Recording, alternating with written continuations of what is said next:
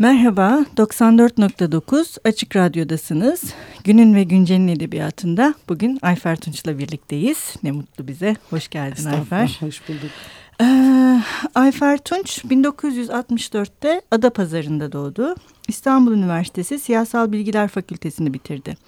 Üniversite yıllarında çeşitli edebiyat ve kültür dergilerine yazılar yazmaya başladı. 1989'da Saklı adlı yapıtıyla Yunus Nadi Yunus Nadi Armağanını kazandı. 1999-2004 arasında Yapı Kredi yayınlarında yayın yönetmeni olarak görev yaptı. 2001'de yayımlanan ve okurdan büyük bir ilgi gören Bir Maniniz Yoksa Annemler Size Gelecek 70'li yıllarda Hayatımız adlı yapıtı 2003'te Uluslararası Balkanika ödülünü kazandı ve altı Balkan diline çevrildi. Tunç'un 2003'te Sayit Faik'in öykülerinden hareketle yazdığı Havada Bulut adlı senaryosu filme çekildi ve TRT'de gösterildi. Tunç'un ayrıca Mağara Arkadaşları ve Evvel Otel Saklı adlı kitaplarıyla Ömür Diyorlar Buna adlı bir yaşantı kitabı, Harflere Bölünmüş Zaman adlı bir ek kitabı, İki Yüzlü Cinsellik adlı ki bu Oya Ayman'la birlikte yazdığı bir kitap, bir inceleme kitabı, Kapak Kızı, Bir Deliler Evi'nin yalan yanlış anlatılan kısa tarihi, Yeşil Peri Gecesi ve Suzan Defter adlı romanlarıyla ki buna en son Aziz Bey hadisesi de artık roman olarak e, yayınlanıyor ve en son Dünya Ağrısı yayınlandı 2013 yılında. Ayfer biz seninle uzun soluklu bir program yapmayı hmm. planladık aslında. Dolayısıyla bu programımızın ilk bölümü olacak. Yani ben şeyle başlamak istiyorum. Hani Ayfer Tunç edebiyatı denildiğinde Türkçe'de e, ilk akla gelen şeylerden birisi aslında acı demek istemiyorum. Her yazarın, şairin e, bir ruh halini, durumunu anlatması tabii ki farklı ama mesela hani Birhan Keskin kendisi için keder demişti. Hani benim ya da daha keder demeyi doğru buluyorum. Ya da işte Tanpınar işte hatta Orhan Pamuk için de hüzün kelimesini kullanırlar ama ben senin edebiyatında hani azap böyle hmm. hani acı, keder, hüzün değil de azap mesela bu kelimesinin tam da hani senin edebiyatına çok e, uygun bir şeymiş gibi geldi Doğru bana. Doğru olsa gerek ki kırmızı azap yaptım öykülerin evet. adına. o yüzden onu okurken hani e, taş kağıt makastaki yerine kırmızı azap olması gerçekten çok e, beni de düşündürdü. Düşünüyordum hani acı nasıl konuşsak bugün ama acı tam buna karşılık gelen bir şey değil. Keder buna karşılık gelen bir şey değil. Azap neden bu azap bu kadar senin edebiyatında neredeyse bütün eserlerinde hani hikayelerde romanlarda hani hepsinde sızmış bir şekilde. Aslında bir tek azap değil tabii. Yani bu sözünü ettiğimiz kelimelerin hepsi benim edebiyatım için geçerli. Hatta yani bazılarında melankoli ağırlıkta bazılarında acı. Keder benim de çok sevdiğim bir kelime. Ama bizde keder böyle daha bir... E, e, kişinin sakin göründüğü bir ruh halidir. Hatta kederle ilgili Suzan Defter'de bir replik de var. Şimdi hatırlamıyorum hangisi hı hı. olduğunu böyle bir karşılıklı di diyalog var. E, ama azap bizi sürekli rahatsız eden, içimizi tırmalayan bir şey. Keder içimize sızar, oturur. Ama azap e, sürekli dışarı çıkmak ister, içimizi yırtan bir şeydir. Ee, karakterlerin ruh durumları da gerek geçmişten gelen durumları, gerek bugünle baş etme yolları, edememe yollarında içlerindeki azabın onları tırmalamaları söz konusu. Sanıyorum bununla ilgili bir şey. Yani bunda e, azapta bizim naturamızda olan belki doğu toplumu olduğumuz için belki bizim kuşağı ve bizden öncekilere özgü gelenekle e, modern toplum arasında sıkışmış kuşakların çocukları olarak bizde bir dinmeyen bir suçluluk hissi vardır. Yani bir suçlu doğmuş insanlarız. E, ve her yaptığımızdan veya olması gerekenden kendimizi suçlu hissederiz ki ben e, yeni kuşaklarla aramızdaki en büyük farkın da bu olduğunu düşünüyorum. Onlar suçluluk hissini hiç tatmıyorlar. Biz e, aile terbiyelerimizde hepimiz hemen hemen e, suçlu olmayı bilerek ve peşinen hani Nasrettin Tabii. Hoca'nın testiyi kırmadan tokat Hı -hı. atması gibi peşinen suçluluk hissiyle yetiştirildik. Bizden önceki kuşaklar daha da ağır bu konuda. E, bu birey olmakla, bireysel olmakla, birey olup hayatını ele almakla, toplumla arana mesafe koymakla çok ilgili bir şey. Ama bizde toplumsallık bireyi yuttuğu için e, şimdi tabii yeni bir toplum tanımı yapmak lazım ayrı Hı -hı. bir şey ama e, en azından belli bir döneme kadar e, toplum e, bireyin bütün sınırlarını ihlal ettiği ve onu kendi içinde erittiği için e, biz birey olma meselesini, varlığımızı ortaya koyma meselesini bir suçluluk ve içimizi yırtan bir azap şeklinde yaşadık. Hı hı. Doğru. Sanıyorum bununla ilgili biraz. Evet yok zaten bunun senin de söylediğin gibi her seferinde toplumsallıkla birleşmesi de senin anlatılarında çok önemli bir unsur olarak ortaya çıkıyor bence. Bir de bu söylediğin şey hiç bitmeyen bir şey. Yani evet. meselesi de yine senin anlatılarına hep sızmış durumda ama bu hiç bitmeyen şeyin e, her seferinde her anlatıda farklı bir atmosfer yaratma gibi bir durumu da var ve bu bence oldukça önemli bir şey. Yani bir yazarın ki özellikle bir diller evinin hı hı. E, dillerin yanlış, yanlış anlatılan kısa tarihinde oradaki birçok atmosfer bir anda Hı -hı. mekandan dışarıya fırlıyor ama hikayelerde de öyle. Hani bu azap ve bitmeyen şey e, bize her seferinde farklı bir atmosferle ortaya çıkıyor ki ben bunun en doruk noktası artık herhalde dünya ağrısı diye düşündüm. Evet. Bunun doruk noktası ve e, bu şey yaratıyor en azından okur olarak bende yarattığı e, o suçluluk hissini paylaşıyorsunuz. Yani hı hı. o suçluluk e, size de sirayet eden bir şekilde geliyor ve hani bence şu andaki yani Türkçe edebiyatta en başarılı atmosfer yaratan yazarlardan birisinin sen olduğunu düşünüyorum. Çünkü gerçekten atmosfer yaratmak en önemli şeylerden birisi. Bunun için özel bir çaba harcıyor Kesinlikle. musun? Onu Tabii. çok merak ettim Tabii. gerçekten okurken. Tabii. Ya da nasıl bir benim şey. için bir kere metnin atmosferi çok önemli. Yani önce atmosferi düşünüyorum. Nasıl bir ruh halini Hı-hı. anlatıyorum? Nasıl bir atmosfer? Melankolik mi, eğlenceli mi, saldırgan mı, yırtıcı mı? Ee, içe kapanık mı, durgun mu, durağan mı? Mesela se- şeyde dünya arasında sessizlik ve durağanlığı Hı. özellikle seçtim. Çünkü o atmosferin bo- boğucu olması gerekiyordu. Onun için hareket az. Ee, tamamen kişilerin kendi zihninden ve sanki kasabanın ya da şehrin hı hı. üstüne örtülmüş böyle ağır kalın bir bulutun içerisinde yavaş yavaş hareket etme duygusunu vermesini istedim. Atmosfer için ben hep genellikle çok çalışıyorum ve önce zihnimde oluşan şey atmosfer oluyor. Yani kitabın hı hı. atmosferi ne olacak? Çünkü atmosfer dili belirliyor bir kere. Karakterler nasıl bir dil kullanacak, nasıl konuşacaklar, yapıları ne olacak? Çünkü şöyle bir şey var. Hepimiz e, çeşitli olaylar karşısında e, şartlar değiştiğinde farklı karşılık veririz, farklı tepki veririz. Yani bizi çevreleyen şartlar aslında o olaya gösterdiğimiz e, şeyle, tepkiyle yakından ilişkili. E, bunu bil, kendi hayatımda da, çevremde de, dünyada da, yeryüzünde de çok tecrübe ettiğim için e, atmosferin çok önemli olduğunu ve karakteri asıl belirleyen şeyin onun içerisinde Hı bir tür deniz o yani onun içerisinde nasıl hareket edeceği hı hı. E, olması gerekiyor. Onun için böyle bir şey ve çalışıyorum evet. Evet yani bu çünkü mesela bazı yazarlar okuduğunda karakterler aklında kalır. Hı hı. Yani dersin ki bu çok çarpıcı bir karakter ama e, yani bende hep şey oluyor atmosferler. Mesela hı hı. senin eserlerinde hep onu hatırlıyorum. Önce atmosfer ve sonra gerçekten dediğin gibi o atmosferin yarattığı karakterler daha etkili gibi etkili gibi geliyor. Şu da var ama ben okurken de atmosfer peşindeyim. Hmm. Sinema izlerken de, hmm. film izlerken de. Mesela atmosferi kuvvetli filmler beni çekiyor. Hmm. Ee, olayı hiç, olayıyla hmm. yeter kadar önemsemiyorum. Hmm. Olay önemsiz olabilir. Yazarlar için de aynı şey. Doğru. Onun için mesela bazı Doğu Avrupa yazarları, e, bazı Cermen dilinde yazmış bazı yazarlar. Bunlar atmosferleri çok kuvvetli ve bizi hmm. gerçekten başka bir dünyaya götürebilen yazarlar. Ee, şimdi bir de bu atmosfer meselesinde karakterler kadar e, sanırım anlatıdaki önemli şeylerden birisi de mekanlar. Hı hı. Yani bu e, mekanlar da yine senin anlatılarında daha canlı bir hale geliyor.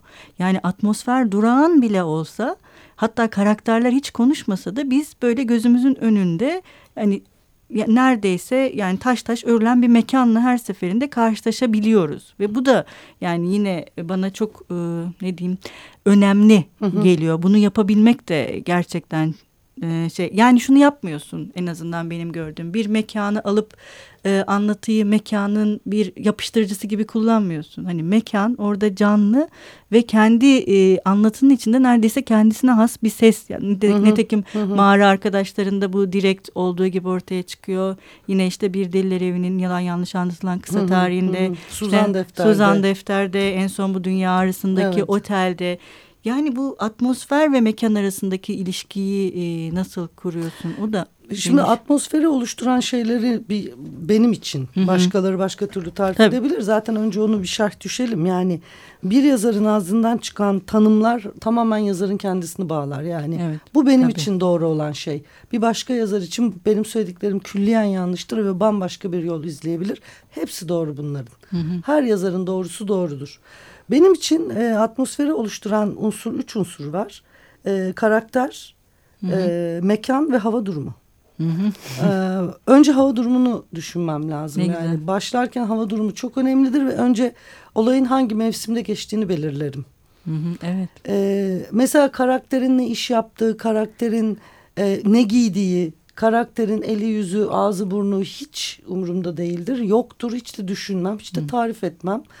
İlginç olan bunu tarif eden yazarları okuduğumda da çok şaşırıyorum. Niye söylüyor ki bize ne giydiğini? Hı hı. Hiç umurum yani blue jean değil de siyah etek giymiş olsa ne değişir benim hı hı. için? Değil mi? Yani çok özgün bir şey olmadıkça yani tabii. hikaye yani geçmiş zaman elbiseleri de tarif edecek tabii. Doğru. yani o öyle bir şey söz konusu değilse bunlar beni ilgilendirmez. Ama hangi mevsimde olduğumuz, hı hı. günün hangi saatinde olduğumuz, hı hı. E, hangi mekanda olduğumuz çok belirleyici. Çünkü mekanlar aslında bizim e, yalnızlığımızın ifade e, edildiği yerler.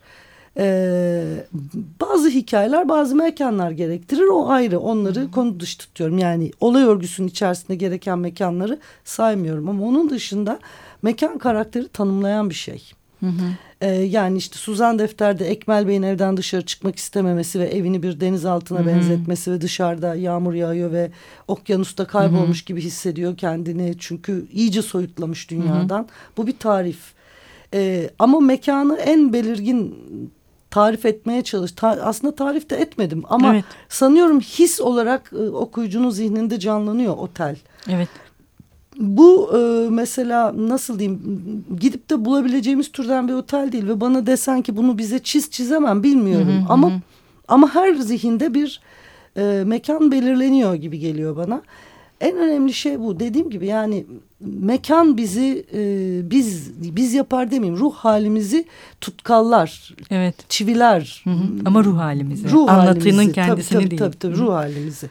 Bir şey yapar yani sabitler. Hı hı. E, uyduruyorum mesela hepimiz yurt dışında oraya buraya gideriz. Bir sürü yere gireriz çıkarız Türkiye ülke içerisinde hı hı. de. Ama bazı mekanlar mesela bizi çok etkiler. O Hı. mekanın fizyolojisinden, mimarisinden filan değil. Haklısın. Oradaki ruh halinin hmm. bize yansımasından, biz Doğru. kendimizi içinde bir şey gibi hissetmemizden kaynaklanır. Benim istediğim de okur ki hani okuru çok fazla düşünen bir yazar değilim. Hı Ama kendimi okur olarak gördüğümde okurun o mekan içerisinde bir şey hissetmesini istiyorum. Onun için mekan çok önemli. Evet. Ee, şimdi bir e, ikinci bölüme geçmeden önce bir ara vereceğiz. Ee, tabii senin eserlerin olduğunda çalacak çok şarkılar var. Belki bir playlist bile yapılabilir yani Ayfer Tunç e, eserlerindeki şarkılar diye. Ne çalmak istersin? Ne çalalım? Aslında belki Aziz Bey hadisesi bilmiyorum ta, olur, tercih çok, eder misin? Çok Burada e, zaten kendisi de müzisyen. Evet. Buradan çalarak başlayabiliriz istiyorsan ilk programda. Oradan seç bir tane hatırlamıyorum şimdi hangisi olduğunu bulabilecek Peki miyiz buna bakalım. ne dersin? Gönül aşkınla gözyaşı dökmekten usandı, usandı artık. artık. Zira gözde yaş kalmadı sağ bile usandı artık. Olur. Evet bunu dinliyoruz. Gönül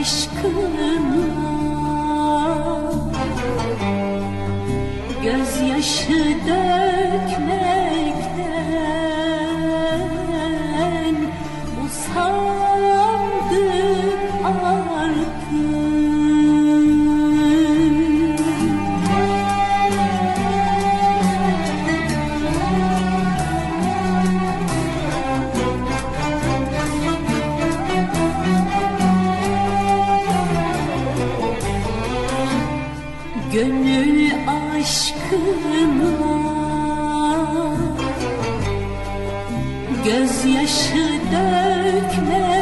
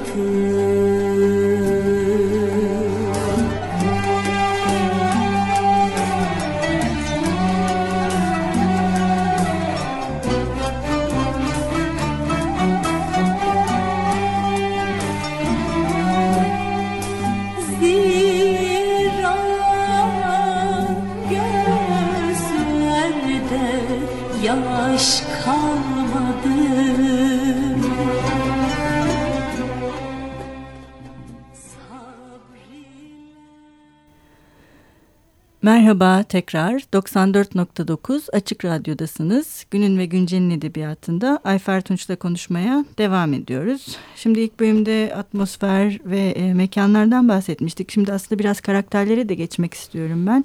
E, şimdi senin karakterlerin genelde erkek anlatıcıların ve bu erkek karakterlerin bizzat tahakkümle tahakküm denilen şeyle işte eril olmakla, erkek Hı hı. olmakla, toplumsal olmakla yani iktidarla daha doğrusu tahakküm olarak tanımlayacağımız birçok şeyle bir dertleri var.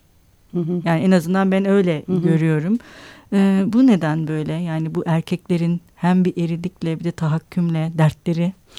E, çünkü erkek olmanın gereği tahakküm bu toplumda. Yani bütün e, doğu toplumlarında e, yani batı toplumlarında da kısmen aslında yani insanlık tarihinde diyelim. E, erkek olmanın tam tanımlarından bir tanesi ne yazık ki tahakküm edebilmek. Yani iktidar sahibi olduğunu göstermek ve ilginç olan kadınların da bunu beklemeleri. E, Evet, maalesef. bunu bekledikleri yani ta- tarif edilen m, erkek modeli bu E, ve bu her toplumda o toplumun e, nabzına göre şekil alıyor. Bizde daha kuvvetli. Bizde e, benim karakterlerimde bu tahakkümü şiddetle veya e, büyük bir e, arzuyla gösteren karakterlerden çok toplumun bu dayatmasıyla insanlık arasına sıkışmış erkek karakterler söz konusu. İşte dünya arasındaki mürşit olduğu gibi. E, çünkü e, kadınları kadınları anlatamıyorum çünkü onlar edilgin.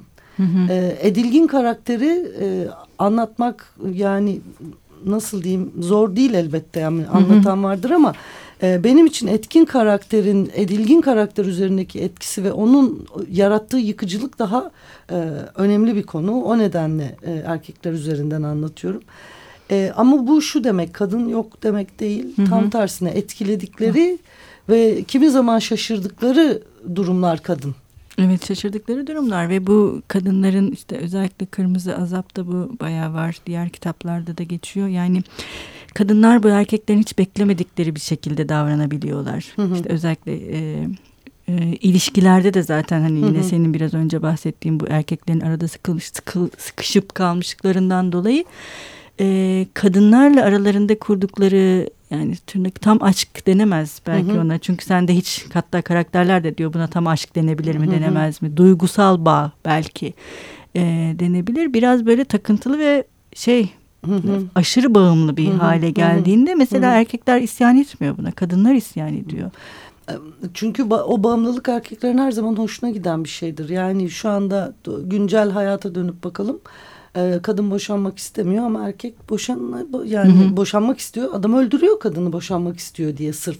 Evet. Yani bu bağımlılığı sonuna kadar sürdürmeleri lazım. Çünkü bu bağımlılık benim karakterlerim için birebir geçerli diyemem ama sonuçta derinde bir yerde kadına e, kadını özgürleştirmeme arzusu, onun kendi kontrolünden çıkmasına engel olma arzusu, e, vicdani bir yük bindirme arzusu ve bir şekilde o ilişkiyi sonsuza kadar devam ettirme. Ben şuna inanıyorum. E, bu tür kesin konu cümlelerden çok kaçınırım ama e, erkeklerin yalnızlığa karşı çok dayanıksız olduklarını düşünüyorum. Asla yalnız kalamazlar ve e, yalnızlıklarını ta taşıyamadıkları için de mutlaka e, arızalı ya da sağlam bir kadın ilişkisine ihtiyaçları var. Hı hı. Geçici olabilir, kısa kopuk olabilir ama bir e, bir ilişki arıyorlar sürekli. Hani aşkı hep kadınların aradığı zannedilir ya böyle bir hı hı. hani romantik hı hı. klişe vardır. Hı hı. E, kadınların aradığı aşk mıdır bilmiyorum o ayrı bir konu. Onu başka daha geniş bir zamanda tartışırız. evet. Ama erkeklerin e, bir varlık aradıklarından eminim. Yani hı hı. o varlık olmadan yapamıyorlar. Bir de tabii şu var. E, kadın çocuk sahibi olabiliyor. Hı hı. Ve e, çocuk her zaman annenin aslında hı hı. ona ait bir şey yani. Baba sadece bir aracı. Hı hı. Çünkü babayı baba yapan şey toplumsallık. Evet, ee, öğrenilen bir şey. Öğrenilen bir şey ama annelik doğal içgüdüsel bir şey. Dolayısıyla annenin e, çocuk çocuğu varsa da yoksa da aslında kadının hı hı. doğasında böyle bir e, bağlardan kurtulabilme imkanı var ama erkeğin yok ve bu yarım kötü bozuk aksak hı hı. bir şekilde sürüklenen ilişkiler haline geliyor. Tabii bunun geçmişten yüklediği yükleri hı. de unutmayalım. Yani hı hı. bence e, hep söylediğim bir şey mesela bu kadın cinayetleri meselesinde bunun çözümünün kadınlardan ya da işte politikacılardan ya da şundan bundan beklemek kadar yanlış bir şey yok. Bunu, bu meseleye erkekler de kadınlar kadar kafa yormadıkça hiçbir şey değişmeyecek. Çünkü bu bence kadın sorunu değil bu bir erkek sorunu. Evet. Doğru. Ve e, şunu unutmamalılar yani kadınlar ölüyor ama adamlar da katil oluyor. Evet. Yani katil olmanın korkunç bir şey olduğunu ve bir can almanın bir vahşet olduğunun anlaşılması ancak erkeklerin anlaması gereken bir mesele. Evet. Neyse fazla da yo, şey yo, doğru doğru. Kimi zaman çocukların önünde yapıyorlar. Yani evet. Daha korkunç olanı bu. Ee, şimdi maalesef bugün bize ayrılmış süre e, bitmek üzere. Ee, sen hangi eserinden bir e, parça okumak istersin? Okurlarına, bizlere? Bilmiyorum, Hangisiyle sen, veda? Hangisini istersen bir tane seç istersen. Seçmişsindir vardır bugün, bir şey. Bugün her şey. bugün hep ben seçiyorum. Şimdi benim çok sevdiğim kitaplardan birisi. O zaman bugün de madem şey e, böyle bir şey oldu. Ben Suzan Defteri çok hmm. sevdiğim hmm. kitaplardan birisi. Yani buradan bir bölümle Olur. bitirmek istersen. Olur tamam. Ben tabii bütün okurlar için seçmiş oldum burada bugün. Ama ikinci bölümde yazarımız seçecek. Tamam. O halde... E... Ee, peki o zaman ilk, ilk günlüğü okuyalım. Tamam. Suzan'ın günlüğünü okuyalım. O zaman bugün de yine yazarımızla sizlere veda ediyoruz. Hoşçakalın, görüşmek üzere. Ee, Suzan Defter'den Derya'nın günlüğü 16 Kasım Cuma. Bir kadın birdenbire günlük tutmaya başlamışsa ya aşık olmuştur ya terk edilmiştir demişti Suzan. Defterler elinde dağ gibi yığılmıştı. Hepsi abimi unutmak için. İçimden yak bunları Suzan demek geçti. Deli deli gülüyordu defterlerini gösterirken. Her birinde birkaç sayfa karalanmış. Ne kısa aşklar. Ağlayacak sandım. İnsan ya kendi kendine konuşur ya kendi kendine yazar. Kendi kendine konuşmayı makbul saymazlar. Oysa ne fark var ki arada? Benim yine günlük tutmaya başlamam hiç hayır alamet değil. İlk defa Kıbrıs Savaşı sırasında günlük tuttum. İlkokuldaydım. Babaannem radyonun başından ayrılmıyordu. Camları mavi kağıtla kaplamıştık. Savaş bitmeden günlük tutmayı bıraktım. Ne saçma şeyler yazmıştım günlüğüme. Sevgili günlük, bugün komandolarımız Kıbrıs'a çıktı. Yavru vatan Kıbrıs, ülkemizin güneyinde Akdeniz'de bulunan büyük bir adamızdır. Bir de haritasını çizmiştim Kıbrıs'ın. Üstünde Türk bayrağı dalgalanıyor. Yurdumun Akdeniz'de bir sevinci var. Unutmuşum bir köşede günlüğümü. Abimin eline geçti bir gün. Bula bula bunu mu buldun saklayacak diyerek duvara sıfırlattı. Ama o zamanlar ilkokuldaydım abicim. Sonra 12 Eylül ertesinde günlük tutmaya başladım. Ünlem üstüne ünlem koyarak. iki ana tema. Bir, sevgili günlük tarihi günler yaşıyoruz. Katil oligarşi yönetimi el koydu. İki, abimle Suzan yine benden gizli buluşacaklar. Yunus'taki evde biliyorum. Bir kalın doğu, bir ince doğu. Gamlı defterim benim. İnce doğu, sevgili günlük. Kalın doğu, katil oligarşi. Banker Castelli'nin kaçtığı gün abim hapse girdi. Hapis ne ürpertici bir kelime. Yine günlük tutmaya başladım. Bu defa sevgili günlük demeden. Bugün abimi görmeye gittim. Çok zayıflamış. Eve dönünce saatlerce ağladım. Aynı şeyleri yazmaktan sıkılıp bıraktım. Bu defa olağan dışı bir, bir şey yok hayatımda. Hatta her şey fazla olağan. Belki yine hep aynı şeyleri yazarım. Bugün hiçbir şey olmadı. Bugün de hiçbir şey olmadı. Bugün de. Sonraki sayfalara da denden işareti koyarım.